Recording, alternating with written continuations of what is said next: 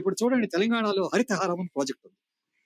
అంటే హరితహారం ఆహారం అంటే అంటే ఫారెస్ట్ డిపార్ట్మెంట్ అంతా ఆకుపచ్చగా చేసేస్తారని నేను ఈ కేసులన్నీ చూశాను. భద్రాచలంలో కోయా కోయా ట్రైబల్స్ ఉన్నారు. కొన్ని గ్రామాల్లో ఏమైందంటే వాళ్ళు తరతరాలుగా అక్కడ సాగు చేస్తున్న కోయా కుటుంబాల్ని హరితహారం పేరు పెట్టి నేను నిర్వాసులు చేశారు. చేస్తే అప్పుడు అక్కడ ఉన్నటువంటి ఎన్జిఓల సహాయంతో ఆ డాక్యుమెంట్స్ అన్ని తీసాం పాత డాక్యుమెంట్స్ అన్ని. వీళ్ళు ఫారెస్ట్ డిపార్ట్మెంట్ అన్నారు మాకు శాటిలైట్ ఇమేజరీ ఉంది వాళ్ళు లేనట్టు కనిపిస్తుందని. అంటే శాటిలైట్ ఇమేజరీ చెట్లు చూపిస్తుంది కింద ఏముందో చూపి చూపించదు ఆ టెక్నాలజీ సరిపోదని అవన్నీ తీసి నేను నేషనల్ కమిషన్ ఫర్ షెడ్యూల్ ట్రైబ్స్లో నేను కంప్లైంట్ లాడ్ చేశాను. చేస్తే వాళ్ళు ఇంక్వైరీ చేస్తున్నారు ఆ కేసు. ఇప్పుడు ఫారెస్ట్ రైట్స్ యాక్ట్ ఈ రోజు అమలు అవ్వలేదంటే దానికి నిజంగా కారణం ఏంటంటే ఫారెస్ట్ డిపార్ట్మెంట్ దాన్ని అమలు చేసే దానికి అడ్డంకులు కలిగిస్తున్నాయని. ఎందుకంటే ఫారెస్ట్ డిపార్ట్మెంట్ డామినేషన్ అది. అక్కడ మీరు పట్టాలు ఇస్తే వాళ్ళ తాలూకు డామినేషన్ తగ్గుతుంది కనుక వాళ్ళు అడ్డేస్తున్నారు. నేను ఇద్దరు తెలంగాణకి ఆంధ్ర కూడా రాశాను. చూడండి మీరు ఫారెస్ట్ డిపార్ట్మెంట్ ఈ అటవీ హక్కుల చట్టాన్ని అమలు చేయడంలో వాళ్ళు హర్డిల్స్ క్రియేట్ చేయడానికి వీలేదు చట్టం అది. సో ఈ విధంగా ఉందన్నమాట. సో ఇప్పుడు ఈ ఈ దీనికి ఏం చేశారు? ఒక జనరల్గా అడవుల మీద ఒక ఎకరం అడవిని మీరు ఒక ప్రాజెక్ట్కి తరలిస్తే దానికి రెండు ఎకరాలు ఆల్టర్నేటివ్గా ఇంకో దగ్గర ఫారెస్ట్ చూపించాలని సుప్రీంకోర్టు గోడవాల్మన్ కేసు అని అది మంచి ఒక జడ్జిమెంట్ కాంపన్సేటరీ ఫారెస్టేషన్ కానీ ఏమైంది? కాంపన్సేటరీ ఫారెస్టేషన్ పెద్ద ర్యాకెట్ అయిపోయింది. వీళ్ళు ఏమంటారు? ఒక ప్రాజెక్ట్కి ఏదో నలభై ఎకరాలు తీసుకుంటున్నాం. ఎనభై ఎకరాలు చూపించాం. నేను చూశాను. నేను కొన్ని కేసులు తీసుకున్నాను. ఈ ఎనభై ఎకరాలు ఎక్కడున్నాయి అందులో చూస్తే ఎనభై ఎకరాలు లేవు. అక్కడ ఫారెస్ట్ లేదు. ఆ ల్యాండ్లో ఫారెస్ట్ రాదు. అంటే ఇది ఒక పెద్ద ఫ్రాడ్యులెంట్ కుంభకోణంగా అయింది. అది నేను మినిస్ట్రీ ఆఫ్ ఎన్వైరన్మెంట్ దృష్టికి తీసుకొచ్చాను. అది control and auditor general of India ఒక రిపోర్ట్ ఇచ్చారు. ఈ కాంపల్సరీ ఫారెస్టేషన్ వీళ్ళు ఏం చేస్తారంటే ఒక ఎకరానికి టూ ఎకర్స్ అంటారు ఏం అమలు అవ్వలేదు. ఇన్నాళ్ళుగా. అంటే ఏంటి ఒకవైపు ఫారెస్ట్ పోతోంది. మేము కాంపల్సరీ ఫారెస్టేషన్ చేస్తున్నాం అంటున్నారు. కానీ రావడం లేదు. ఇప్పుడు చూడండి ఎంత అన్యాయం అంటే ఛత్తీస్గఢ్లో జార్ఖండ్లో ఈ కోల్ బ్లాక్స్ ఆప్షన్ చేసినారు అక్కడ ఒక్క ఈ పీసా చట్టం అమలు చేయలేదు అటు వెహికల్ చట్టం అమలు చేయలేదు. కానీ ఆ ఏరియా అంతా మంచి ఫారెస్ట్ వెల్త్ అది. అందులో బయోడైవర్సిటీ ఉంది. మొన్న యునైటెడ్ కింగ్డమ్లో దాస్ గుప్తా గారు చాలా ఫేమస్ ఎకానమిస్ట్ మన ఇంగ్లాండ్లో ఆయన ద్వారా ఆయన ఒక కమిషన్ చేశారు స్టడీ దాస్ గుప్తా రివ్యూ అని. ఈ బయోడైవర్సిటీ తాలూకు వాల్యూ ఎంత అని ఆయన క్యాల్కులేట్ చేశాడు ఎకనామిక్ వాల్యూ ఇప్పుడు మీరు ఒక ఒక ఎకరాన్ని మీరు మైనింగ్ ఇస్తే మీకు సమాజానికి వచ్చే లాభం ఏమిటి? ఇందులో ఉన్న బయోడైవర్సిటీ వల్ల సమాజానికి ఎంత లాభం చేకూరుస్తుంది? కంపేర్ చేస్తే ఈ వాల్యూ చాలా ఎచ్చు అంటే మీరు ఏం చేస్తున్నారు? ఈ మైనింగ్ వల్ల మాకేదో మాకు మాకు మంచి ఇది వచ్చేస్తుంది మాకు అని ఉన్నటువంటి మంచి ఫారెస్ట్ వెల్త్ని డైవర్ట్ చేస్తున్నారు కొన్ని no go no go areas ఉన్నాయి forest area thick forest areas అవన్నీ తీసుకుని ఇప్పుడు ఇప్పుడు కోల్ మైనింగ్కి ఓపెన్ చేస్తున్నారు. తప్పది. దానివల్ల సమాజానికి నష్టం అది. దాని మీద క్యాల్కులేట్ చేయొచ్చు మనం. నేను ప్లానింగ్ కమిషన్లో ఒకప్పుడు ఈ ప్రాజెక్ట్ అప్రైజల్ డివిజన్ నేను హెడ్గా ఉండేవాడిని. అందులో మేము ఏం చేస్తామంటే social cost and social benefits అని ఏ ప్రతి ప్రాజెక్ట్కి సమాజానికి నష్టాలు సమాజానికి లాభాలు. అది మేము క్యాబినెట్కి పెడతాము దీనివల్ల నెట్గా లాభం ఉందా నష్టం ఉందా కొన్ని ప్రాజెక్ట్స్ లాభాలు కనిపిస్తాయి. ఎందుకు? కంపెనీ దృష్టిలో. కానీ సమాజం దృష్టిలో నష్టం. కనుక అటువంటి ప్రాజెక్టులు మనం చేయకూడదని. సో ఈ విధంగా అయిందంట ఇక ఈ కాంపన్సేటరీ ఫారెస్టేషన్ పేర్లో ఏం చేస్తున్నారు? ఎక్కడైనా ప్రాజెక్ట్ తీసుకుని ఒక ముప్పై ఎకరాలు ఏదో నూరు ఎకరాలు తీసుకుంటే రెండు వందల ఎకరాలు మేము ట్రైబల్ ఏరియాస్లో ఇచ్చామంటాడు. అక్కడ అప్పుడే ఫారెస్ట్ ఉంది. వీడు ఇచ్చేది ఏం లేదు. కొత్త ఫారెస్ట్ ఏం కాదు అది. అంటే మనని మనమే చీట్ చేసుకుంటున్నాం. ఇది తప్పు సో ఇన్ని విధాలుగా ఇవన్నీ అవుతున్నాయి ఇప్పుడు. సో నేను రెండు మూడు విషయాలు చెప్పాలి. ఈ మాకు నేను ట్రైబల్ అఫైర్స్ కమిషనర్గా నేను పంతొమ్మిది వందల ఎనభై ఆరులో ఉన్నాను. ఈ ఉమ్మడి రాష్ట్రంలో. అప్పుడు హ్యామండార్ఫ్ హ్యామండార్ఫ్ అని కాన్రాడ్ ఫాన్ హ్యామండార్ఫ్ అని ఆయన ఒక ఆస్ట్రియా నుంచి వచ్చినటువంటి ఒక ఆంథ్రోపాలజిస్ట్. ఆయన ఎప్పుడు నిజాం టైం నుంచి ఉన్నాడు. ఆయన. మన ట్రైబల్ గ్రామాల్లో నివసించాడు. ఆదిలాబాద్లో మార్లవాయి గ్రామంలో ఆయనను ఆయన బ్రిటిష్ వై ఇంగ్లీష్ వైపు ఇద్దరు ఉన్నారు జీవించారు. ఆరేళ్ళు ఉన్నారు కానీ ఇమాజిన్ ఒక పాలిటీషియన్ సంబంధించిన గ్రామంలో ఉండగలరా? ఒక ఒక ఆఫీసర్ ఉండగలట. ఆ గ్రామంలో ట్రైబల్స్తో నివసించేవాళ్ళు. వాళ్ళ మీద రాశారు పుస్తకాలు. చాలా బ్రహ్మాండ ఆయన నాకు నాతో బాగా పరిచయం మాకు ఆ రోజుల్లో. ఆయనే వచ్చి మాకు అంతా ఎక్స్ప్లెయిన్ చేసి ఎలా చేయాలి వరంగల్లో ఏటూరు నగరంలో ఎలా చేయాలి. చాలా ఒక మంచి ఎగ్జాంపుల్ ఏంటంటే ఏటూరు నగరం ఉంది కదా? ఏటూరు నగరం వరంగల్లో. అక్కడ రోడ్లు వచ్చాయి. చాలా మంది అంటారు ట్రైబల్ ఏరియాస్ ఓపెన్ చేసేయండి రోడ్లు వేసేయండి వేస్తే దానికి అభివృద్ధి వచ్చారు అభివృద్ధి అనే దాని పదానికి ఎన్నో మీనింగ్స్ ఉన్నాయి. అభివృద్ధి ఒక కార్పొరేట్ సంస్థ దృష్ట్యా అభివృద్ధ? ఒక రాజకీయ లీడర్ దృష్ట్యా అభివృద్ధ? ప్రజల దృష్ట్యా అభివృద్ధ? అది చాలా ఇంపార్టెంట్. సో వీళ్ళు ఏం చేశారు? మాకు అక్కడ చూడండి ఆర్టీసీ బస్ వచ్చింది రోడ్లు వచ్చేది చూస్తే గమత్ ఏంటంటే ఆర్టీసీ బస్సు ఆ రూట్ అంతా గుంటూరుతో కనెక్ట్ అయింది. గుంటూరు అందరూ వచ్చి ఇక్కడ భూములు లాగేసుకుంటున్నారు. వాళ్ళ కోసం వచ్చిన రోడ్డు అది వీళ్ళ కోసం కాదు అది. అదేనా సో ఇటువంటి విషయాలు మనం చాలా ఇంపార్టెంట్ ఈ ట్రైబల్ ఏరియాస్లో. సో నేను ఈ హేమండాఫ్ గారితో మేము బాగా క్లోజ్గా పనిచేసాం అప్పుడు ఎన్టీ రామారావు గారికి గారు కూడా కొంత చాలా మటుకు అప్రిషియేట్ చేశారు. అప్పుడే ITDA integrated tribal development agency ఆంధ్రలో చాలా పో- దానికి అంత అన్ని ఫంక్షన్స్ ఇచ్చారు. అది కూడా ఆ టైంలోనే ఎస్ఆర్ శంకరన్ గారి టైంలో మేము చేసాము చేసి ఈ కొత్త ఇది కొంతవరకు ఐటీడీఏ వల్ల లాభాలు వచ్చాయి. నాకు ఎప్పుడు ఒరిస్సా చీఫ్ మినిస్టర్గా ఉన్న గోమాంగ్ గారు గోమాంగ గారు ఎప్పుడు చెప్తుంటారు. ఆయన ఒరిస్సా చీఫ్ మినిస్టర్గా ఉండేవారు. ఆయన వస్తుంటారు. ఆయన తెలుగు మాట్లాడతారు ఈయన చెప్పేవారు నాకు. గమనంగా గారు శర్మ మీ ఐటీడీఏలు బాగున్నాయి మా ఒరిస్సా అంత బాగోలేవని. వాళ్ళకి మంచి ఇది ఇచ్చారని. కానీ ఐటీడీఏలు కూడా ఇప్పుడు దాన్ని కూడా డైల్యూట్ చేసేస్తున్నారు. ఎందుకంటే ట్రైబల్ ఏరియాస్లో ఈ వీళ్ళు ఎలాగోలా అడవి అడవి ఫారెస్ట్ రిసోర్సెస్ తీసుకోవడం మినరల్స్ తీసుకోవడం దాని మీదే కానీ వాళ్ళకి అక్కడ ఉన్నటువంటి వాళ్ళకి అధికారాలు ఇవ్వడం వాళ్ళ గ్రామ సభలకి అధికారాలు ఇవ్వడం వాళ్ళని ఇన్వాల్వ్ చేయడం అది తక్కువ. ఇక మన మన ఆంధ్రాలో ఒక మంచి స్టెప్ ఏంటంటే ట్రైబల్ సప్లై అని పెట్టారు బడ్జెట్ ఇప్పుడు బడ్జెట్ నూరు రూపాయలు అయితే అందులో ట్రైబల్స్కి ఏదో వాళ్ళ జనాభా ప్రకారం ఏడు శాతం ఉండాలి. ఎక్కడెక్కడ ఏ డిపార్ట్మెంట్లో ఏడు శాతం ఉంటుంది. కానీ అది ట్రైబల్సే దాన్ని దాన్ని పర్యవేక్షణ చేయాలి. అది అమలు అవుతుందో లేదా? నేను ఎప్పుడు వెళ్తుంటాను మన పడే ఏరియాలో పడి చెప్తాను ఈ ట్రైబల్ సప్లాన్ తీసుకుని మీరు పర్యవేక్షణ చేయండి గ్రామ సభలో డిస్కస్ చేయండి పాయింట్ అవుట్ చేయండి అని. కొంతవరకు వాళ్ళని ఎంపవర్మెంట్ అన్నమాట ఇవన్నీ చేయడం కోసం. ఇంకా నేను ఇంకొక విషయం ఏంటంటే ఇక్కడ నేను ఛత్తీస్గఢ్లో అక్కడ బస్తర్ ప్రాంతంలో చాలా మంచి ట్రైబల్ ఏరియా. ఈ మినరల్ కంపెనీస్ బాగా వచ్చాయి పెద్ద అక్కడ మినరల్ కంపెనీలు కొంతమంది రాజకీయవేత్తలు నెక్సెస్ వచ్చింది. నుంచి వాళ్ళు ఏం చేశారు? ట్రైబల్స్ దగ్గర నుంచి ఆ భూములు లాక్కోవాలి కానీ ఇక్కడ ఎక్స్ట్రీమిస్ట్ మూవ్మెంట్ ఉండడం వల్ల ఆ ఎక్స్ట్రీమిస్ట్ కూడా అగేన్స్ట్గా వాళ్ళ దగ్గర వాళ్ళతో చేసి మొత్తం మీద ఆ భూములు మాత్రం మినరల్ కంపెనీస్కి ఇవ్వాలి. ఆయన ఏం చేశారంటే ఒక సల్వా అని ఒక విజిలాంతే గ్రూప్ అంటే ఒక ఒక స్వచ్ఛందంగా మేము ట్రైబల్ ఇంట్రెస్ట్ కాపాడుతాం అనే పేరుతో ఒక సల్వా చేయడం దాంట్లో నాన్ ట్రైబల్స్ ఉన్నారు. కొంతమంది ట్రైబల్స్ ఉన్నారు. ట్రైబల్స్లో కూడా ఏంటంటే కొంతమంది విలేజ్ హెడ్స్ వాళ్ళు వాళ్ళు బయటకు వచ్చేసిన వాళ్ళు ఈ ల్యాండ్ గ్రాబర్ కొంతమంది నాన్ ట్రైబల్స్ అందులో సల్వాజుడం పెట్టి వాళ్ళు ఏం చేశారంటే వాళ్ళు ట్రైబల్స్ మీద హింస మొదలుపెట్టారు. చాలా మంది ట్రైబల్స్ చంపేశారు. చంపేసి వాళ్ళు ఏదో నక్సలైట్ అని పిలవడం దానికి అవార్డు క్లెయిమ్ చేయడం పోలీసు. ఇలా ఇటువంటి అరాజకాలే అప్పుడు మేము ఒక టీం పెట్టుకున్నాం.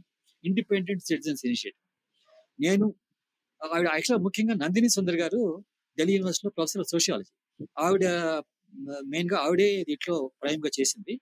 నే- ఆవిడ నేను రామచంద్ర గుహ అలాగే బీజీ వర్గీస్ పారా నక్వి ఇంకొక జర్నలిస్ట్ జార్ఖండ్ నుంచి ఒక ఏడుగురు వెళ్ళాము వెళ్ళి మేము ఆ- మాలుమూరు ప్రాంతాలలో సల్వాజులను కాంటాక్ట్ చేసాం ఈ ఎక్స్ట్రీమిస్ట్ అందరినీ అడిగాం. తర్వాత గవర్నమెంట్లో ఉన్నటువంటి ఈ లీడర్లు అప్పుడు మహేంద్ర కర్ గారు ఉంటే ఆయన కూడా కలిశాను.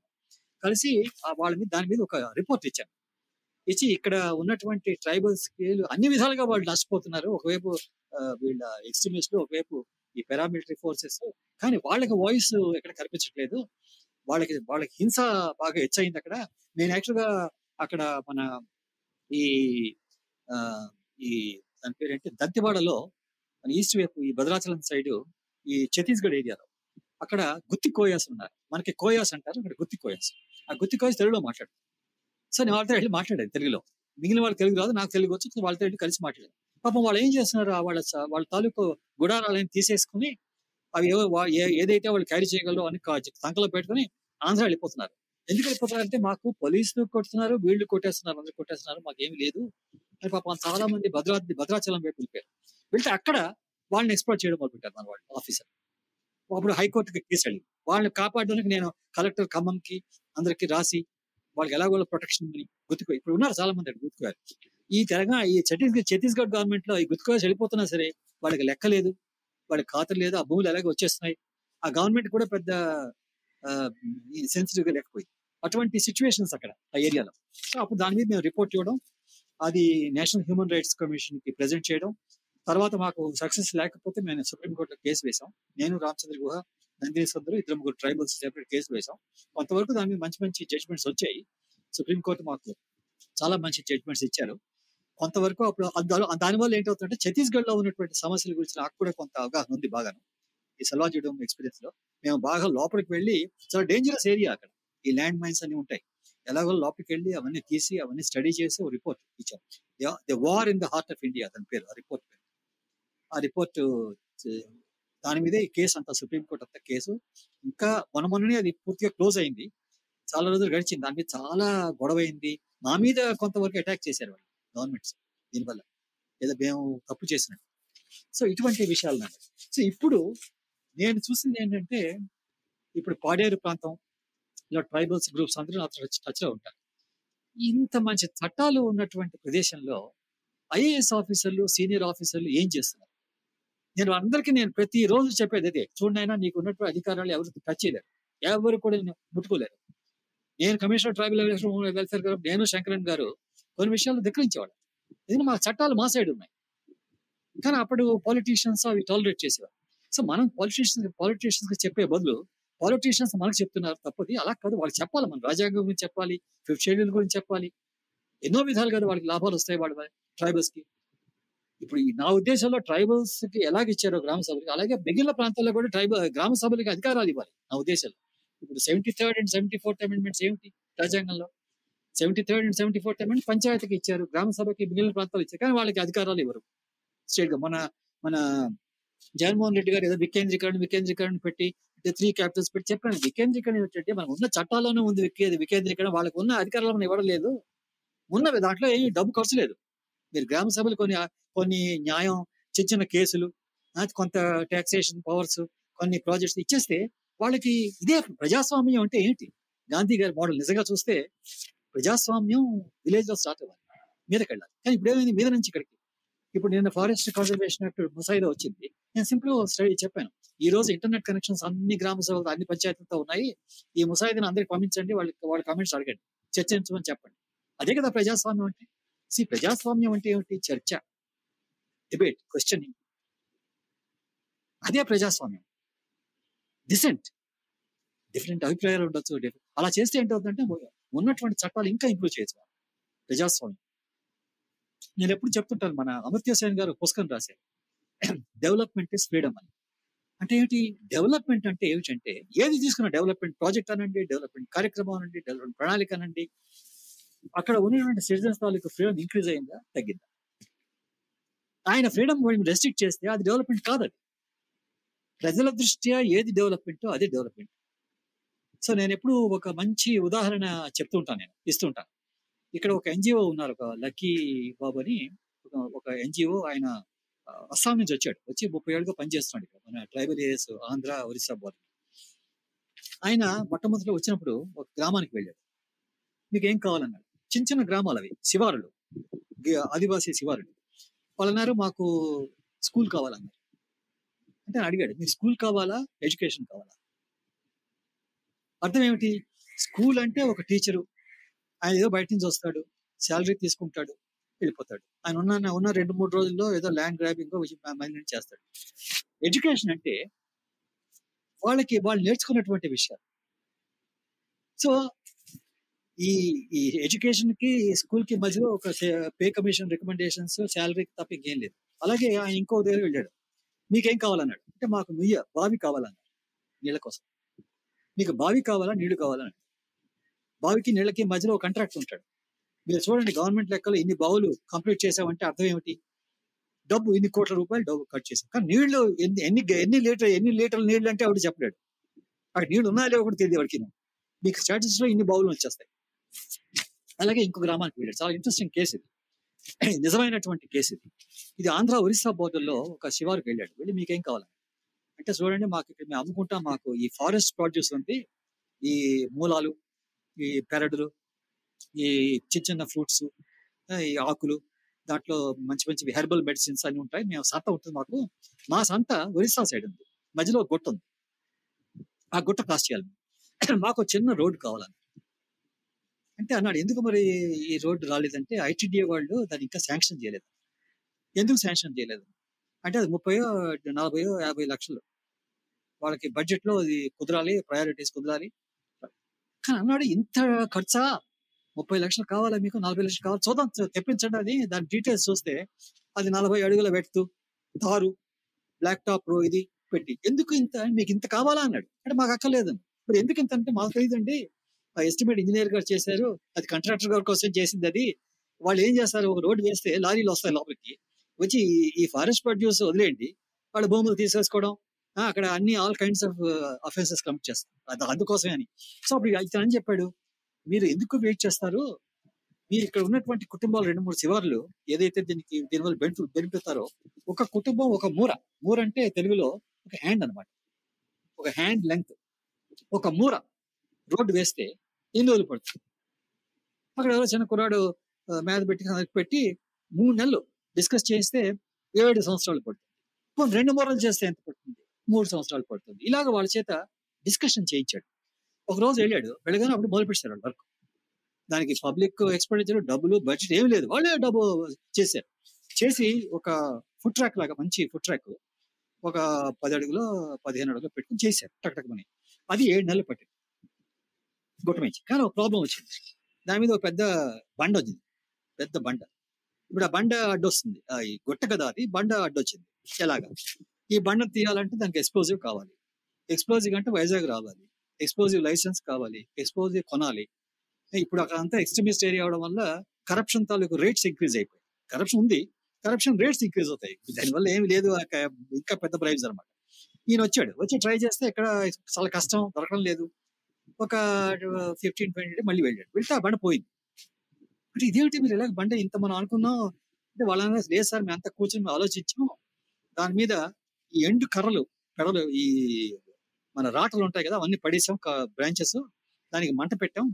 పెట్టి కొంతసేపు అయిన తర్వాత ఆ బండ బాగా వేడెక్కిపోతే అప్పుడు దాని మీద నీళ్ళు వేసి కొట్టేసాం బాధేసాం ఇప్పుడే వెళ్ళిపోయింది ఎంత బ్యూటిఫుల్ ఇన్నోవేషన్ చూడండి. వాళ్ళు తీశారు. అంటే నేను ఎప్పుడు చెప్తుంటాను. మీకు మీకు మీకు ఏదో ఒక ఒక ఇదే డెవలప్మెంట్ వాళ్ళకి కావలసిన వ్యక్తి వాళ్ళు చేసుకున్నారు. వాళ్ళకి కావలసిన రోడ్డు వేసుకున్నారు. అందులో ఇన్నోవేషన్స్ అన్ని వాళ్ళవే. లీడర్షిప్ వాళ్ళదే. ఇందులో గవర్నమెంట్ సంబంధం లేదు. గవర్నమెంట్ మీద డిపెండ్ అవ్వకుండా కాంట్రాక్టర్ మీద డిపెండ్ అవ్వకుండా ఇంజనీర్ మీద డిపెండ్ అవ్వకుండా చాలా మటుకు చేసుకోవచ్చు అండ్ ఈ ట్రైబల్ ఏరియాస్లో అటువంటి ఐడియాస్ రావాలి. నేను ఎప్పుడు చాలా మంది చెప్తుంటాను డెవలప్మెంట్ అంటే అది అని. ప్రజలు ఏది కావాలంటే అదే డెవలప్మెంట్ అదే చాలా చీపెస్ట్ బై. చూడండి మీరు ప్రజలు ఏది కావాలంటే అదే మీకు చీపెస్ట్ మీరు కంట్రాక్టర్ ఏది కావాలంటే అదే హైయెస్ట్ కాస్ట్లీయెస్ట్ అది. కాస్ట్లీయెస్ట్ మనకి డబ్బు బడ్జెట్ లేదు ఇది లేదు. ఈ ఈ చాలా మటుకు నా ఉద్దేశంలో ఈ పబ్లిక్ ఎక్స్పెండిచర్ చాలా పెద్ద ర్యాకెట్ అది. ఇది మెయిన్గా కంట్రాక్టర్ డ్రివెన్ డెవలప్మెంట్ కానీ ప్రజలు డ్రైవ్ చేసే డెవలప్మెంట్ కాదని నా ఉద్దేశం. సో మనం ఇది ఆదివాసీల సమస్యలు ముఖ్యంగా ఈ హక్కులు ఉన్నాయి రాజ్యాంగం ఉంది ఐదవ షెడ్యూల్ ఉంది ఆ చట్టాలని మనం మార్చొచ్చు evidence act Indian evidence act మార్చొచ్చు క్రిమినల్ ప్రొసీజర్ కోడ్ ఇండియన్ అన్ని మార్చవచ్చు చాలా గ్రేట్ వర్క్ అది చేయాలి. గవర్నమెంట్ అనేది ఒక నిజంగా బాధ్యతాయుక్తమైనటువంటి గవర్నమెంట్ ఇవన్నీ చేయాలి. ప్రతి ప్రతి ప్రెసిడెంట్కి నేను రాస్తాను. కొత్త ప్రెసిడెంట్ రాగానే లెటర్ రాస్తాను. కానీ స్పందన లేదు. ఇప్పుడు కొత్తగా ఎన్వైరన్మెంట్ మినిస్టర్ గారు వచ్చారు. ఆయన ఎన్వైరన్మెంటల్ యాక్టివిస్ట్ ఆయన కేసులు వేశాడు. ఆయన రాస్తే ఆయన కూడా పెద్ద స్పందించలేదు అంటే గవర్నమెంట్లో ఆయన ఒక పార్ట్ అయిపోయాడు. ఆయనకి స్పందించలేడు. ఆ స్పందించే శక్తి పోయింది ఆయనకి. సో నేను అనుకోవడం ప్రజాస్వామ్యం అనేది చాలా ఇంపార్టెంట్. ఇది ట్రైబల్ ఏరియాస్కి సంబంధించింది కాకుండా జనరల్గా కూడా మేము ఇక్కడ వైజాగ్లో ఈ స్లమ్స్లో మేము పనిచేస్తాం అక్కడ ప్రజా మేనిఫెస్టో. ఒక్కొక్క స్లమ్ కాలనీలో వాళ్ళ సమస్యలు ఏమిటి? మేము చెప్తాం చూడగా నీకు వెయ్యి రూపాయలు ఇచ్చారు నీకు లిక్కర్ ఇచ్చారు నువ్వు ఓటు ఇచ్చేసావు ఐదేళ్ళు అయింది ఎన్ని మాటలు వచ్చాడు మీ ఎమ్మెల్యే? రాలేదు సార్. ఎవరు వచ్చారు? వాళ్ళ పిఏ వచ్చాడు సార్ కాంట్రాక్టర్ వచ్చాడు సార్ బ్రోకర్ వచ్చాడు సార్ ఆయన రాడు. మరి మీరు వెళ్ళి కలిసారా? ఎలా కలుస్తాం సార్? ఆయన చుట్టూ సెక్యూరిటీ ఉంటుంది. అంటే నువ్వు నీకు వెయ్యి రూపాయలు ఐదేళ్ళకి నువ్వు ఓటు ఇచ్చేటంటే సంవత్సరానికి ఎంత అయింది రెండు వందల రూపాయలు. రెండు వందల రూపాయలు సంవత్సరానికి రోజుకి ఎంత అయింది రూపాయి కన్నా తక్కువ. అంటే రూపాయి కన్నా తక్కువ నీ దగ్గర నీకు నీకు ఇచ్చి మట్టుకాయ పెట్టి నీ ఓటు తీసుకుని మళ్ళీ రాడు. కానీ ఈ సమస్యలకు ఏమైనా పరిష్కారం వచ్చిందో? లేదు. కనుక మీ సమస్యలు కూర్చొని మీరు పరిష్కారం ఏ పరిష్కారం కావాలి? వాళ్ళ చేత మేము ట్రైన్ చేస్తాం. వాళ్ళంతా కూర్చుంటారు. నేను వాళ్ళ సంస్థలోకి వెళ్ళి కూర్చుంటాను వాళ్ళతో. చూసి వాళ్ళ చేత మాట్లాడించి నాకు ఏదో ప- పదకొండు సమస్యలు ఉన్నాయి. దీనికి పరిష్కారాలు కావాలి. లాస్ట్ సెంటెన్స్ అది ఏంటంటే ప్రజా మేనిఫెస్టో ఆ స్లమ్ తాలూకు మేనిఫెస్టో చూడండి అక్కడ. ఇక్కడ కమ్యూనిస్ట్ మేనిఫెస్టో కాదు కాంగ్రెస్ వైఎస్ఆర్సీ అటువంటి మేనిఫెస్టో కాదు ప్రజల మేనిఫెస్టో లాస్ట్ సెంటెన్స్ పదకొండు పన్నెండవది ఎవరైతే మా దగ్గర ఓటు తీసుకుని గెలుస్తారో వాళ్ళు ప్రతి మూడు నెలలు మాకు వచ్చి జవాబుదారీగా చెప్పాలి ఏం చేసామని స్టాంపుడ్ పేపర్ మీద సంతకం పెట్టాలి. లేకపోతే ఓటు లేదు నోట. ఓటు పడదు. ఇది మేము చేసాం. చేస్తే ఒక మాకు ఇక్కడ అంబేద్కర్ నగర్ అని ఒక స్లమ్ ఉంది. మహిళా సంఘాలు ఉన్నాయి మంచి గట్టిగా మొత్తం రెండు వేల పద్నాలుగులో చేస్తే వాళ్ళు ఏం చేశారు? ఇలాగే ఎవరో వచ్చారు. వచ్చి వాళ్ళకి టైం ఉండదు మీకు. ఐదేళ్ళకి ఒక మాట వస్తాడు. తోక చుక్కలా ఉంటాడు తోక చుక్క. వచ్చి ఏం చేస్తాడు? ఒక చేత బుడ్డి ఒక చేత డబ్బు. కోర్టు ఓటు అని. ఆయన వాళ్ళు అన్నారు లేదు సార్ మాకు ఈ దీని మీద సంతకం కావాలి. అంటే ఆయన చాలా కోపం వచ్చేసింది. ప్రజాప్రతినిధి చాలా కోపం వచ్చేసింది. నన్ను ఎవరు అడగలేదు ఇటువంటి ప్రశ్నలు? అని తిట్టాడు. తిట్టి మీ అంత చూస్తానన్నాడు. అంటే వీళ్ళందరూ మొబైల్లో అంతా రికార్డ్ చేయించారు. మా మహిళా సంఘాలు అందరూ ట్రైన్ చేసి చేసి కలెక్టర్ గారికి వెళ్తే కలెక్టర్ గారు కమిషనర్ పోలీస్ చెప్తే ఆయన వెళ్ళి ఆ స్లమ్ని విజిట్ చేసి మిమ్మల్ని ఎవరిని భయపించడానికి వీల్లేదు అని ఆ క్యాండిడేట్ మీద క్రిమినల్ కేసు ఫైల్ చేయించాం. చేస్తాడు ఓడిపోయాడు అనుకోండి. ఇప్పుడు ఏమైంది మాకు గత రెండు వేల పద్నాలుగు నుంచి ఇంతవరకును వాళ్ళలో ధైర్యం వచ్చింది. చాలా మంది కొత్త లీడర్లు వచ్చారు మహిళా లీడర్లు వచ్చారు. వాళ్ళు ఎవరిని కాదు వాళ్ళు వాళ్ళ తల హక్కుల గురించి వాళ్ళు గుర్తించారు మరి. ఇప్పుడు నాకు కరోనా టైంలో ఎక్కడ బయటకు వెళ్ళను. కానీ నా మొబైల్లో ప్రతిరోజు నాకు చెంచులు చెంచు కాలనీ ఇక్కడ మాకు మైగ్రెంట్ ఒక కాలనీ ఉంది. వాళ్ళు ఆ రోజు వాళ్ళు నాకు సమస్య పంపిస్తారు ఫోటో తీస్తారు వాళ్ళు. ఏం లేదు నీకు సమస్య ఉంటే నేను కలెక్టర్ గారికి రాసినట్టు లెటర్ రాసి నాకు మొబైల్లో ఫోటో పంపించు. నేను కలెక్టర్ గారికి మీకు పంపిస్తాను జాయింట్ కలెక్టర్ ఆంధ్ర పంపిస్తాను చేయకపోతే వాళ్ళ మీద బీద వాళ్ళకి రాస్తాను గొడవ చేసేస్తాను. సో ఇలాగ మాకు రోజు నాకు ఇదే పని నాకు. ఈ స్లమ్స్ నుంచి అంతా నాకు వాళ్ళు పాప అప్పుడప్పుడు నాకు టెలిఫోన్ టెలిఫోన్ చేసి ఆడియోలో అంటారు. మీరు ఎలా ఉన్నారు సార్ మీ ఆరోగ్యం బాగుందా అని. ఆడియోలో ఈ మొబైల్ టెక్నాలజీ వల్ల ఏమైందంటే కనెక్టివిటీ. నాకు అందరూ తెలుసు వాళ్ళు. ఎందుకంటే ఈ ప్రజా మేనిఫెస్టో కార్యక్రమం మాకు almost one to one contact అందరితో మాకు. వాళ్ళకి ఏదో రేషన్ రాలేదు ఇది రాలేదు అది రాలేదు ఇలాగనమాట ఒకప్పుడు నాకు చాలా ఆశ్చర్యం. మొన్న రెండు రెండు రోజుల కిందట చేయించుకున్నాడు నాకు రాసి సరే మాకు ఏదో ఇవ్వలేదంటే నేను కలెక్టర్ గారు రాశాను. కలెక్టర్ గారు ఇమీడియట్గా స్పందిస్తారు ఆయన. చేస్తే నాకు ఒక హాఫ్ అన్ అవర్లో ఆయన టెలిఫోన్ చేశాడు. సార్ కలెక్టర్ గారు ఆఫీస్ మమ్మల్ని కాంటాక్ట్ నైట్ కలెక్టర్ గారు ఆఫీస్ మనం కాంటాక్ట్ చేశారు సాల్వ్ అయిపోయింది సార్ ప్రాబ్లం అది నిజంగా అలా ఉండాలి. గవర్నమెంట్ అంటే డోర్ స్టెప్. గడప దగ్గరికి వెళ్ళే గవర్నమెంట్ మనకు కావాలి. సో నేను అనుకోవడం ఈ ట్రైబల్ ఏరియాస్లో మాత్రం ఈ స్పెషల్ ఏరియా ఇది. అక్కడ వాళ్ళు ఇప్పుడు ట్రైబల్ అనే వాళ్ళు ఎలాగ ట్రైబల్స్ అని గుర్తిస్తారు? వాళ్ళకి ఐదు క్యారెక్టరిస్టిక్స్ ఉన్నాయి. రిమోట్ ఏరియాస్లో ఉంటారు. లిమిటివ్ ప్రాక్టీసెస్ ఉంటాయి. ప్రైవసీ ఉంటుంది వాళ్ళకి. ఇలాగే ఉంటాయి. సో వాళ్ళ తాలూకు ప్రాబ్లమ్స్ స్పెషల్ ప్రాబ్లమ్స్. వాళ్ళు ఆదివాసీలు. ఇప్పుడు కాదు వాళ్ళకు ఉన్నటువంటి హక్కులు తరతరాలుగా ఉన్నాయి. ఆ హక్కులు మనం తీయడానికి వీల్లేదు. ఇది మనం గుర్తించాలి. మనం ఎప్పుడు ఆదివాసీలు ఏంటి?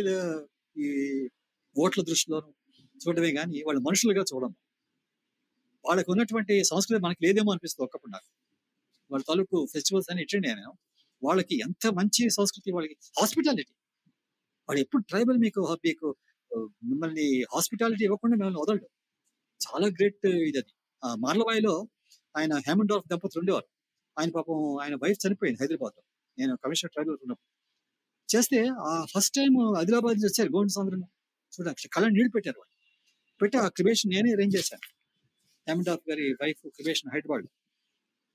అది. సో అటువంటి అటువంటి వాళ్ళు ఐఏఎస్ ఆఫీసర్లు కూడా ఎవరికైతే దాంట్లో యాప్టిట్యూడ్ ఉందో వాళ్ళని పోస్ట్ చేయాలి ఏరియాస్ లేకపోతే అటువంటి వాళ్ళకి యాప్టిట్యూడ్ లేని వాడిని వద్దు. నేను అదే ఆసిఫాబాద్లో పనిచేసినప్పుడు నాకు టెలిఫోన్ కాంటాక్ట్ లేదు.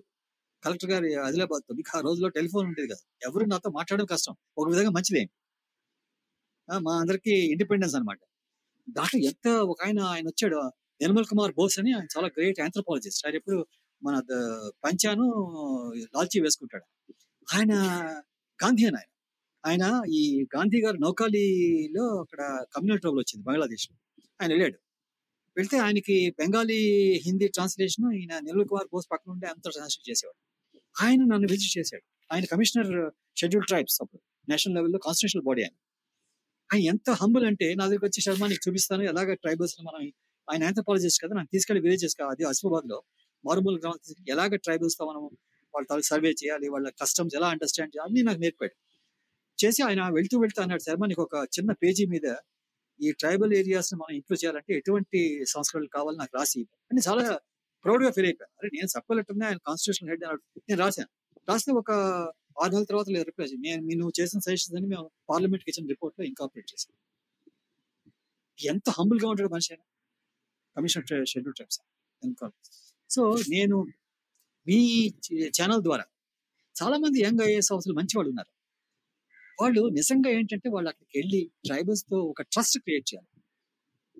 ఎప్పుడైతే ట్రైబల్ మిమ్మల్ని ట్రస్ట్ చేస్తారో అప్పుడు మనం గవర్నెన్స్ ఇంప్రూవ్ అవుతుంది. వాళ్ళ సమస్యలు మనం అర్థం చేసుకోగలం. వాళ్ళు మీకు అని చెప్తారు మీకు ఓపెన్ గాను. చాలా ఇంట్రెస్టింగ్ ఇష్యూస్ ఇప్పుడు ట్రైబల్ ఏరియా ఉందనుకోండి ఈ ఫారెస్ట్ రైట్స్ యాక్ట్లో పోడు ఏరియా ఎంత కల్టివేట్ చేస్తున్నారని సర్వే చేయాలి.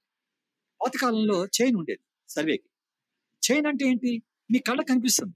ఈ చైన్ ఇక్కడ సార్ కొంచెం అటే పెళ్ళండి సార్ ఇటే పెళ్ళండి వాళ్ళే చెప్తారు ఆనెస్ట్గా ఇప్పుడు ఏం చేశారు? జిపిఎస్ అని పెట్టారు.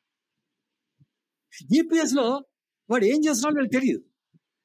సో వాడికి ఏమైంది అది ఆ టెక్నాలజీ పేరులో వాడికి ఉన్న ట్రాన్స్పరెన్సీ తీశారు. ఇప్పుడు ప్రతిదీ గవర్నెన్స్లో ఏంటంటే వాళ్ళ సమక్షంలో మీరు ఏమైనా చేస్తే అది నిజమైనటువంటి గవర్నెన్స్. ప్రజలకు తెలిసేటట్టు చేయాలి. రైట్ ఇన్ఫర్మేషన్ అదే. ఓపెన్గా చేయాలి. ప్రభుత్వం ప్రజలకు కనిపించేలా పనిచేయాలి. జవాబుదారీగా ఉండాలి. ఇదే కదా. ఇదే మెయిన్. అది లేకపోతే ఇప్పుడు ఏదో మన పార్లమెంట్ బిల్డింగ్ అని పెడుతున్నారు కడుతున్నారు ఢిల్లీలో. నేను రాశాను మోడీ గారు. ఇది పార్లమెంట్ బిల్డింగ్ కాదండి. పార్లమెంట్ తాలూకు క్యారెక్టర్ మీరు మార్చాలి. బిల్డింగ్ అక్కర్లేదు దానికి మీరు మహిళలకి యాభై శాతం రిజర్వేషన్ కల్పిస్తే అది నిజమైనటువంటి మార్పు. అందులో షెడ్యూల్ కాస్ట్ షెడ్యూల్ వాళ్ళకి రిజర్వేషన్ పెట్టండి. క్రిమినల్ బ్యాక్గ్రౌండ్ ఉన్న వాళ్ళకి మీరు టికెట్లు ఇవ్వద్దండి. అదే మీకు మార్పు కావాలి. దీనికి బిల్డింగ్ అక్కలేదు పెద్ద కాస్ట్లీ బిల్డింగ్ ఇరవై ఐదు వేల కోట్ల రూపాయలు పెట్టి. సో ఇవి చాలా ఇది ఒక విధంగా చూస్తే నా ఉద్దేశంలో జాతీయ స్థాయిలో కూడా గవర్నెన్స్కి సంబంధించిన విషయాలు. అందులో ట్రైబల్ ఏరియాస్కి స్పెషల్ గవర్నర్కి ప్రెసిడెంట్ ఆఫ్ ఇండియాకి వాళ్ళకి స్పెషల్ బాధ్యతలు ఉన్నాయి. నేను ఆవిడ గవర్నర్ గారు తెలంగాణ గవర్నర్ గారికి ఇక్కడ ఇద్దరికి రాశారు. వాళ్ళకి చెప్పేవాళ్ళు లేరు అక్కడ. ఈ గవర్నర్లకి తెలియాలి రాజ్యాంగం గురించి. వాళ్ళకి ఉన్నటువంటి అధికారాలు. ట్రైబల్ సబ్ ప్లాన్ మీద వాటి మీద వాళ్ళు యాన్యువల్గా రిపోర్ట్స్ పంపించాలి ప్రెసిడెంట్కి అది అవడం లేదు. సో నేను నా అనుభవం ఏంటి? ఇప్పుడు నేను ఇక్కడ రిటైర్ అయ్యాను. గత ఇరవై సంవత్సరాలుగా ఉన్నాను వైజాగ్లో స్లమ్స్ లోను ట్రైబల్ ఏరియాస్ లోను ప్రజల సమస్యలు ప్రజా manifesto electoral reforms. Electoral reforms ఒక గ్రాస్ రూట్ కాదు. నేను అక్కడ కూడా ఈ బీజేపీ కాంగ్రెస్ విరాళాల మీద కూడా కేసు వేశాను సో ఇన్ని విధాలుగా మేము చూస్తాం అంటే ప్రజల తాలూకు సమస్యలు ఎలా పరిష్కరించాలి? ట్రైబల్స్కి హక్కులు ఎలా ఇవ్వాలి? వాళ్ళలో చైతన్యం ఎలా కల్పించాలి? చైతన్య చైతన్యం ఎప్పుడు వస్తుంది మీకు? వాళ్ళ చర్చ ఉండాలి ముందు. ముఖ్య ఫస్ట్ థింగ్ ఏంటి? చర్చ. పది మంది కూర్చొని చర్చించుకుంటే మీ హక్కులు ఆటోమేటిక్ వస్తాయి. సో ఈ విషయాలు మనం అందరూ గుర్తించాలి. ట్రైబల్స్ తక్కువ పాపులేషన్ కాదు. మన భారతదేశంలో ఎనిమిది శాతం ట్రైబల్స్. కొన్ని రాష్ట్రాల్లో ఇంకా ఇచ్చి ఉంటుంది ఎనిమిది శాతం తక్కువ. ఒక బిలియన్ పాపులేషన్లో ఎనిమిది శాతం అంటే యూరోప్లో కొన్ని కంట్రీస్ కన్నా పెద్ద అక్కడ వాళ్ళ తాలూకు ట్రైబల్స్ ఇన్వాల్వ్ చేస్తే ఎంత మనకి డెవలప్మెంట్ వస్తుంది మనకి? అది మర్చిపోతున్నాం. ఏదో గ్రానైట్ మైనింగ్ పెట్టుకుంటే అసలు అక్కడ ఫారెస్ట్ తీసేస్తే ట్రైబల్ హక్కులు తీస్తే దానివల్ల లాస్ ఎంత దీనివల్ల లాభం ఎంత చూడాలి కదా. ఎవరు దాని మీద చర్చించరు. నేను ప్లానింగ్ కమిషన్లో అడ్వైజర్ ప్రిన్సిపల్ అడ్వైజర్ ఎనర్జీగా ఉండేవాడిని. ఈ ఎనర్జీ విషయాల్లో నేనే డిప్యూటీ చైర్మన్ ప్లానింగ్ కమిషన్కి ప్లానింగ్ ఆంధ్రకి నేను అడ్వైస్ ఇచ్చేవాడిని. నేను ఎనర్జీలో పనిచేసిన వాడిని పిహెచ్డి నా పిహెచ్డి ఐఐటిలో అదే మ్యాథమెటికల్ నా సబ్జెక్ట్ కూడా న్యూక్లియర్ ఫిజిక్స్ బేసిక్గా నేను Tata institute of fundamental research నేను సైంటిస్ట్గా పనిచేశాను. బాంబేలో బాబా గారి దగ్గర. సో నేను చూసింది ఏంటంటే ప్లానింగ్ కమిషన్ ఉన్నప్పుడు ఒక నూట ఇరవై మంది ఐఏఎస్ ఆఫీసర్లు వచ్చారు ట్రైనీస్ యంగ్ పీపుల్. వచ్చి వాళ్ళకి ప్లానింగ్ కమిషన్లో పెద్ద విజ్డమ్ ఉంది. ఆ విజ్డమ్ వాళ్ళతో షేర్ చేసుకోవాలని ఉద్దేశంతో పాప వచ్చారు. వస్తే ఏమైంది? నేనేమో జూనియర్ మోస్ట్ అడ్వైజర్. నాకన్నా సీనియర్స్ చాలా మంది ఉండేవారు ఐదుగురు ఉండేవారు. సో అందరూ వాళ్ళ తాలూకు విజ్డమ్ని ఈ చిన్నపిల్లలందరికీ చెప్పేస్తున్నారు. వాళ్ళ వాళ్ళకున్న విజ్డమ్ అంతా. నేను ఊరుకున్నాను నేను జూనియర్ మోస్ట్ కనుక నేను మాట్లాడాను.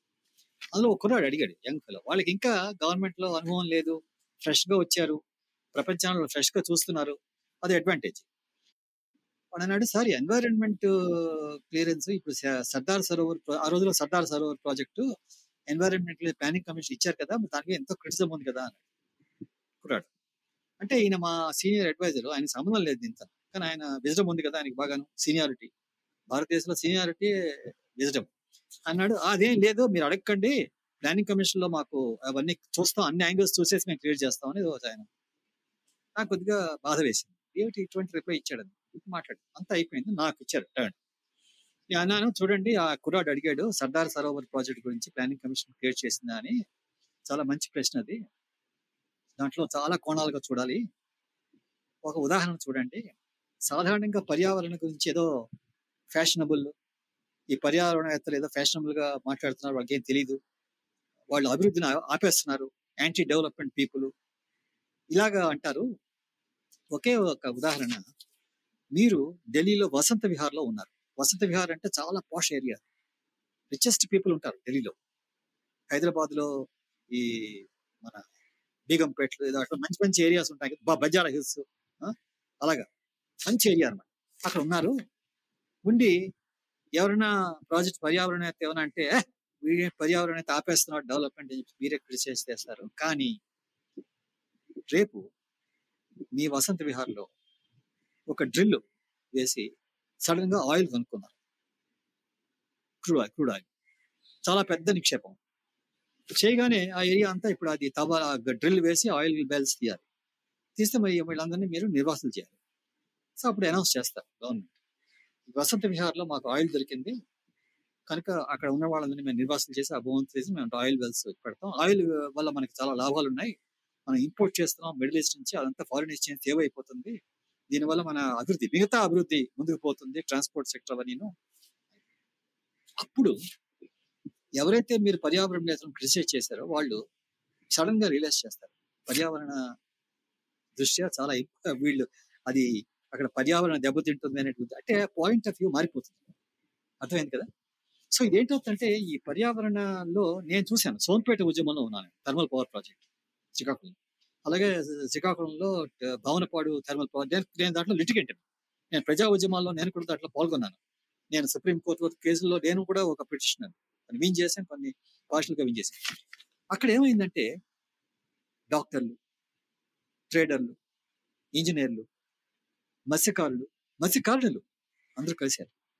ఫస్ట్ టైం వాళ్ళందరూ మేము కూడా నేను మా వైఫ్ ఇద్దరు మేము అడ్జస్ట్ చేసేవాళ్ళం. ఫస్ట్ టైం ఈ మత్స్యకారులకి ఈ థర్మల్ పవర్ ప్రాజెక్ట్ తాలూకు విషయాలు దానివల్ల వచ్చే నష్టాలు లాభాలు ఉద్యోగాలు వస్తాయా? ఇవన్నీ కూడా క్షుణ్ణంగా చర్చించి వాళ్ళలో ఒక నాలెడ్జ్ వచ్చిందన్నమాట అలాగనే అందరూ కలిసి కలిసికట్టుగా పర్యావరణ పరిరక్షణ సంఘం అని డాక్టర్ కృష్ణమూర్తి గారు వేరాడు కృష్ణమూర్తి గారు దానికి హెడ్ అనమాట కన్వీనర్ ఒక ఒక మూమెంట్ వచ్చిందన్నమాట. ఇప్పుడు భారతదేశం అంతా సోంపేట మూమెంట్ అంటే చాలా ఫేమస్ అది. అక్కడ నేను కేసు విన్ చేశాను. నేను కూడా నేషనల్ గ్రీన్ ట్రైబ్యునల్ నేను పిటిషన్ ఈ రోజు కూడా అప్పుడప్పుడు వెళ్తుంటాను అక్కడ. ఏం చేశారు వీళ్ళు? పోలీస్ ఫైరింగ్ చేసి ఇద్దరు చంపేశారు. ఇక్కడ కూడా భావనపాడు కూడా ఇద్దరు చంపారు. చూడండి ఒక చిన్న ఇంట్రెస్టింగ్ ఏంటంటే భావనపాడు కూడా పక్కనే ఉంది. సోంపేట పక్కనే. టెక్కల దగ్గర. అక్కడ పెద్ద అక్కడ మంచి వెట్లాండ్స్ బీల భూములు అంటారు. చెత్తడి భూములు అంటారు. మంచి వెట్లాండ్స్ ల్యాండ్స్ ఉప్పు తీస్తారు దాంట్లో వచ్చి. ఇప్పుడే కాదు. కొన్ని దశాబ్దాల నుంచి వాళ్ళు ఉప్పు కలెక్ట్ చిన్న చిన్న ఫార్మర్స్ వాళ్ళు ఉప్పు కలెక్ట్ చేసే ఉప్పు మన క్రిస్టల్స్ ఉంటాయి ఉప్పు. మన మామూలు అది చిన్న చిన్న క్రిస్టల్స్ ఉంటాయి. నిజమే మంచి ఉప్పు అది. మన చిన్నప్పుడు మా చిన్నప్పుడు యూజ్ చేసేవారు అమ్ముల వాటిని. అప్పుడు ఏం చేశారు? దండి సత్యాగ్రహం మహాత్మా గాంధీ గారు దండి సత్యాగ్రహం అక్కడ వెస్ట్ కోస్ట్లో స్టార్ట్ చేశారు. చేయగానే ఇక్కడ అంతా అందరూ మన ఫ్రీడమ్ ఫైటర్స్ అందరూ ఇక్కడ కూడా దడ్డి దడ్డి సత్యాగ్రహం లాంటిది స్టార్ట్ చేశారు. ఉప్పు ఉప్పు కలెక్ట్ చేయడం. ఎందుకంటే ఉప్పు మీద ట్యాక్స్ ఉంది. ఉప్పు కలెక్ట్ చేస్తే గవర్నమెంట్కి ట్యాక్స్ బ్రిటిష్ సామ్రాజ్యానికి ట్యాక్స్ లాస్ వాళ్ళు వాళ్ళు మీరు ఉల్లంఘిస్తారని అందరినీ అరెస్ట్ చేశారు. సో ఈ భావనపాడు దగ్గర ఆ బీలభూమిలో ఈ- రోజు థర్మల్ పవర్ ప్లాంట్ వస్తుంది. అది అయిపోయిందండి మేము ఆపాం. సో అక్కడ ఉప్పు సత్యాగ్రహం అయింది. అయితే ఆ ఉప్పు సత్యాగ్రహం వీళ్ళందరూ వెళ్ళారు. వీళ్ళు ఉప్పు కలెక్ట్ చేశారు. చేయగానే అక్కడ సబ్ కలెక్టర్ ఒక ఆయన Tamilian ICS officer ICS officer అలాగే పోలీస్ కూడా ఆయన ఎవరో ఒక ఆయన ఉన్నాడు పోలీస్ సూపరింటెండెంట్ వాళ్ళు అరెస్ట్ చేశారు కాదని చేసి ఒక రెండో మూడు గంటలు పోలీస్ స్టేషన్లో వదిలేశారు. వదిలి ఆయన లెటర్ రాశాడు చీఫ్ సెక్రటరీ. వీళ్ళందరూ వచ్చారు చట్టాన్ని ఉల్లంఘించారు వాళ్ళని అరెస్ట్ చేశారు. కానీ ఎందుకు మనం వాళ్ళని పట్టుకోవాలి? ఏదో రెండు గంటలు పెట్టి వదిలేసేమో దానివల్ల మనకు వచ్చేది ఏం లేదు. వాళ్ళు చేసింది ఈ ఉప్పు సత్యాగ్రహం మీద వాళ్ళు చేస్తున్నారు ఏదో చిన్న మూమెంట్ అది. చాలా బ్యూటిఫుల్గా ఓ రిపోర్ట్ పంపించారు వాళ్ళు. ఈ పుస్తకం ఉంది నా దగ్గర. గవర్నమెంట్ వచ్చింది. ప్రజలు అడ్డారు. మత్స్యకారులు అందరూ అడ్డారు. వాళ్ళని పోలీస్ ఫైరింగ్ చేసి ఇద్దరు చంపారు. మరి బ్రిటిష్ సామ్రాజ్యం మనం కొలోనియల్ సామ్రాజ్యం అంటాం. అక్కడేమో వాడు ఎంత బ్యూటిఫుల్గా దాన్ని వాళ్ళు వాళ్ళ ప్రజలతో డీల్ చేశారు. ఈ రోజు మనం డెమోక్రసీ అంటాం. మనం పోలీస్ ఫైరింగ్ ప్రజల మీద. ఇది ప్రజాస్వామ్యమా? ఇది ఈస్ట్ ఇండియా కంపెనీ దానికి దీనికి డిఫరెన్స్ ఏముంది? సో ఇది చాలా ఇంట్రెస్టింగ్ ఎగ్జాంపుల్స్ ఇవన్నీ. నేను దీని మీద ఆర్టికల్స్ రాశాను ఎకనామిక్ అండ్ పొలిటికల్ వీక్లీలో సోంపేట మీద ఆర్టికల్ రాశాను భావనపాడు మీద ఆర్టికల్ రాశాను. అసలు డెవలప్మెంట్ అంటే ఏమిటి? సోంపేట రెండు వేల రెండు వేల ఆరు ఏడులో స్టార్ట్ చేసాం అలాగే భావనపాడు కూడా రెండు వేల ఆరు ఏడులో స్టార్ట్ చేసాం చేసిన తర్వాత అక్కడ మేము ప్రజలే Salim Ali centre for ornithology and national sorry SACON తీసుకొచ్చి అక్కడంతా అక్కడ ఉన్నటువంటి వెట్లాండ్స్ ఎంత బ్యూటీ ఎంత ఇంపార్టెంట్ అని అది రామ్సర్ ఇంటర్నేషనల్ ట్రీటీ కింద నోటిఫై చేయవలసినటువంటి మంచి ల్యాండ్స్ అని వాళ్ళు ఎక్స్పర్ట్స్ ఇచ్చారు. అవన్నీ మేము సబ్మిట్ చేసాం అవి ఇంకా ఫైట్ అవుతోంది. మా కేసు నేషనల్ గ్రీన్ ట్రైబల్ చెన్నైలో అవుతోంది. మొన్ననే నేను దాన్ని హియరింగ్ జూమ్ అదే మన ఇంటర్నెట్ ద్వారా నేను పాల్గొన్నాను. మళ్ళీ ఇరవై ఏడు ఉంది. చాలా పెద్ద మూమెంట్ అది. రెండును ఫలితం మనం రెగ్యులర్ టచ్లో ఉంటాం. అప్పుడే ఈ Kovvada Kovvada nuclear power plant. C nuclear power plant గురించి చాలా మందికి తెలియదు. నేను న్యూక్లియర్ ఫిజిక్స్ నేను. నా సబ్జెక్ట్ న్యూక్లియర్ ఫిజిక్స్. నేను అటామిక్ ఎనర్జీ కమిషన్ వాళ్ళు నన్ను ఆంధ్రప్రదేశ్లో నేను సెక్రటరీగా ఉన్నప్పుడు నన్ను ఒక కమిటీ వేశారు. ఈ న్యూక్లియర్ పవర్స్ ఎలా ప్రైస్ ప్రైస్ ఎలా ఆ ప్రైస్ కమిటీ నేను చైర్మన్గా ఉన్నాను. నా రిపోర్ట్ అది. సో దానివల్ల ఉన్నటువంటి డేంజర్స్ ఎవరికి చెప్తే అర్థం అవుతుంది న్యూక్లియర్ న్యూక్లియర్ అంటే దాంట్లో ఎటువంటి పొటెన్షియల్ డేంజర్స్ ఉన్నాయి? అక్కడ ఉన్నటువంటి రెగ్యులేటర్ అటామిక్ ఎనర్జీ రెగ్యులేటర్ బోర్డుకి వాళ్ళకి స్వేచ్ఛత లేదు స్వేచ్ఛ లేదు. వాళ్ళు అసలు అటామిక్ ఎనర్జీ డిపార్ట్మెంట్ కింద పనిచేస్తారు ఇలా ఎన్నో విధాలుగా ఉన్నాయి. మేము వీటన్నిటిలో కూడా మేము ప్రజల తరఫున మేము వీటి మీద ఉద్యమం చేస్తాం.